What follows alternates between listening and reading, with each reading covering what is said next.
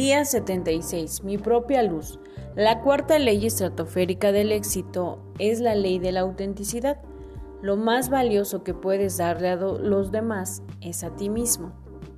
Regresando al libro de Dar para Recibir, Pindaro decide llevar a Joe a escuchar una oradora llamada Debra Devenport en un simposio de ventas.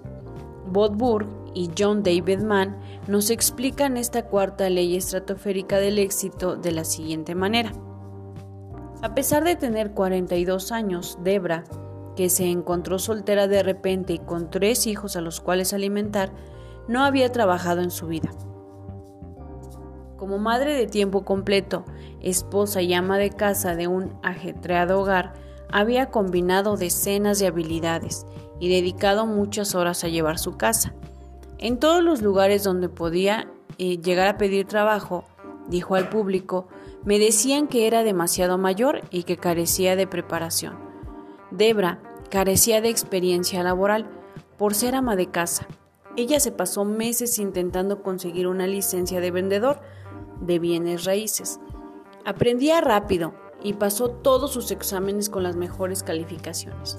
Era una experta, pero al cabo de un año no había vendido una sola casa. Y continúa diciendo, aquel jueves cumplí 43 años. Para ese cumpleaños mi mejor amiga me compró una entrada a este simposio de ventas. Aquel año el orador principal habló sobre la importancia de añadir valor a lo que uno vende. Da lo mismo que vendan, nos dijo.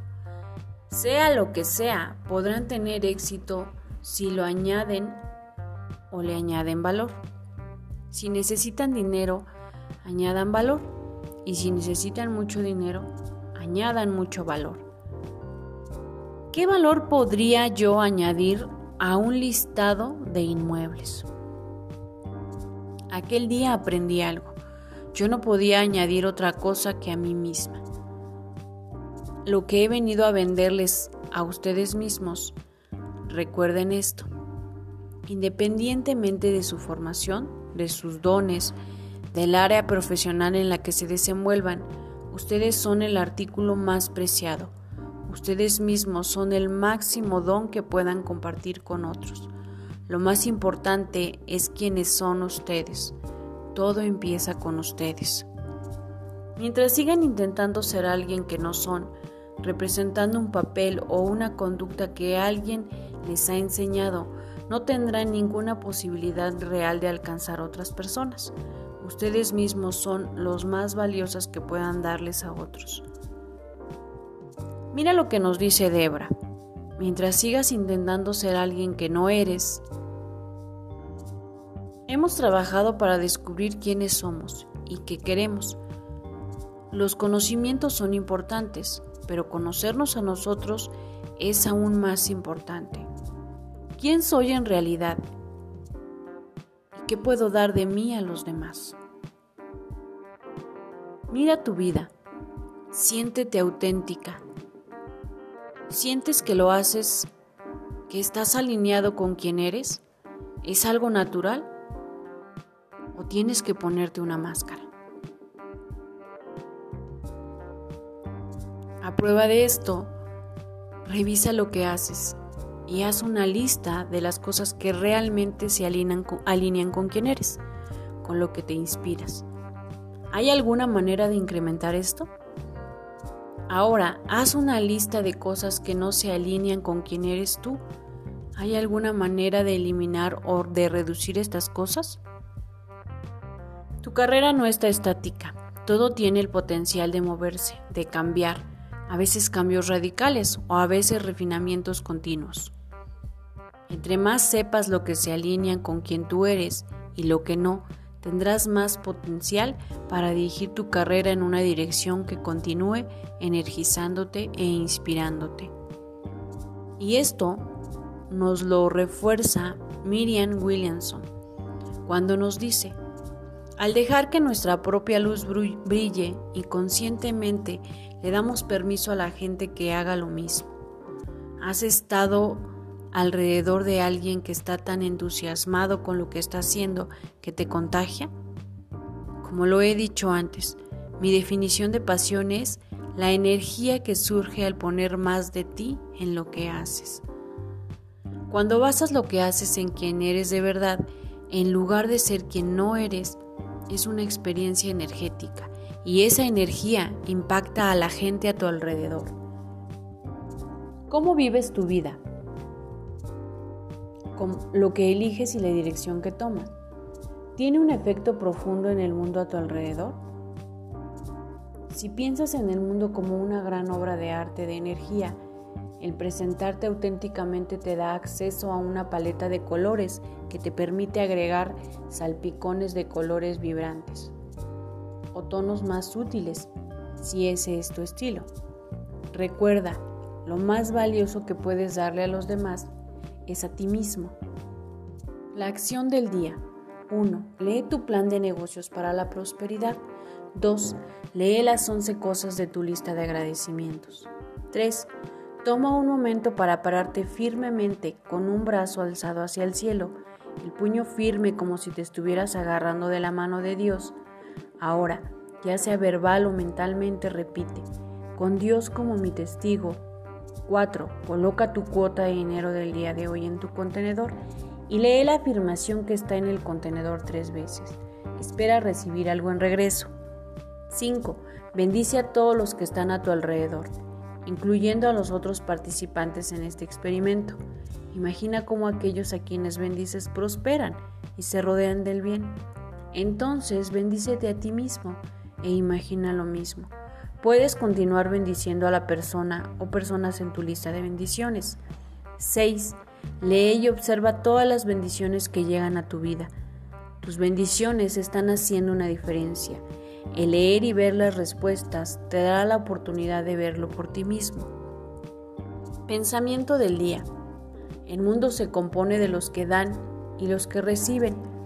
Quizá los que reciben comen mejor, pero los que dan duermen mejor.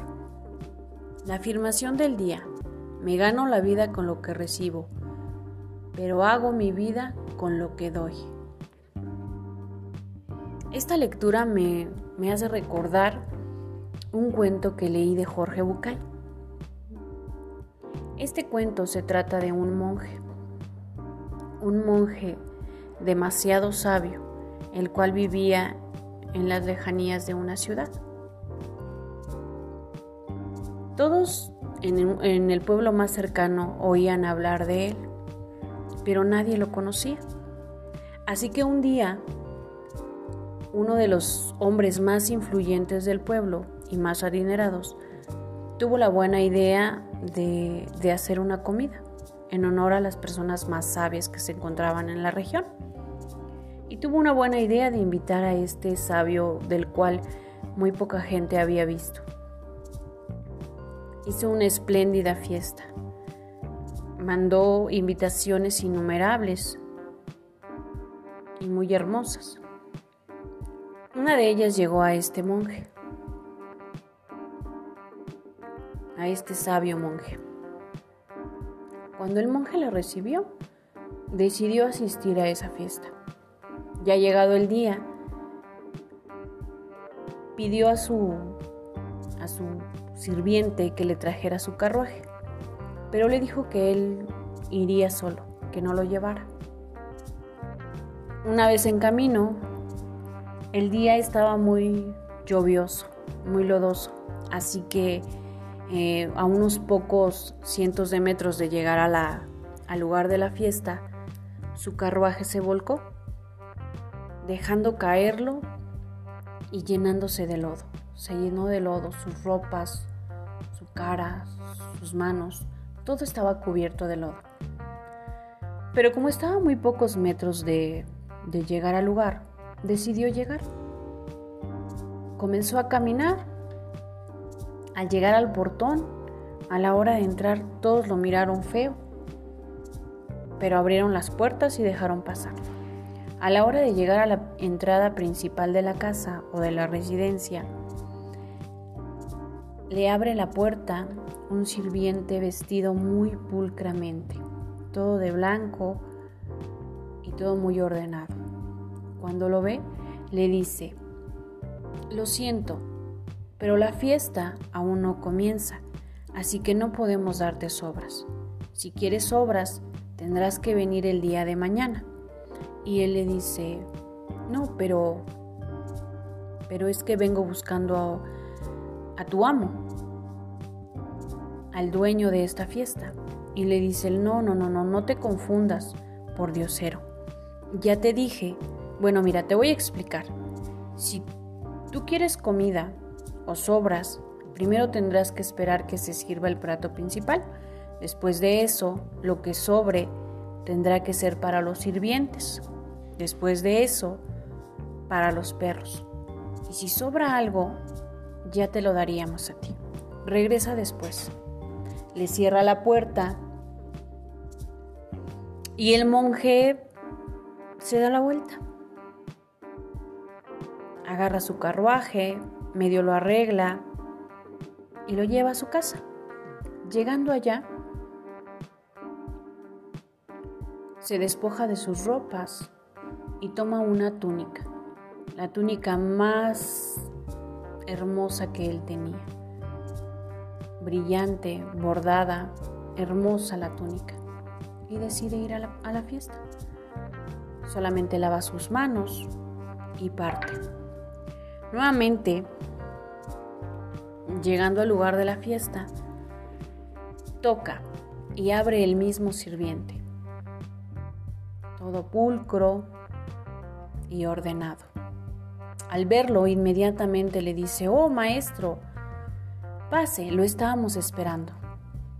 Lo hace pasar y como efectivamente era el último en llegar y todos estaban esperándolo, no empezaban la fiesta sin él, lo hacen pasar a la mesa.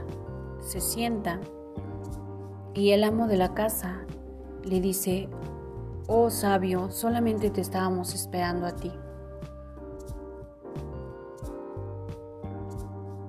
Bien, sirven el, plato principal, una carne muy buena, con unos vegetales hermosos, todo muy, muy bien preparado y muy rico y delicioso. Pero nadie comienza a comer. Entonces el monje los mira a todos y les dice, ¿por qué no empiezan? El amo de la casa se acerca a él y le dice, oh gran sabio, la verdad es que estamos esperando a que comiences a comer tú para que los demás lo podamos hacer. El monje decide comenzar a comer, pero en esto toma su túnica y comienza a darle de comer a su túnica. Come, come, come, come estos vegetales. Mira qué ricos están estos, este pollo. Mira qué rica está esta carne. Vamos, come, come. Y todos lo quedan mirando.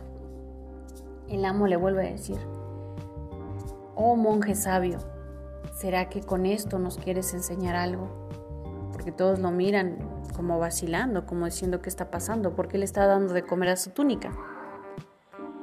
Entonces el sabio le responde, no pasa nada, simplemente le estoy dando de comer a mi capa.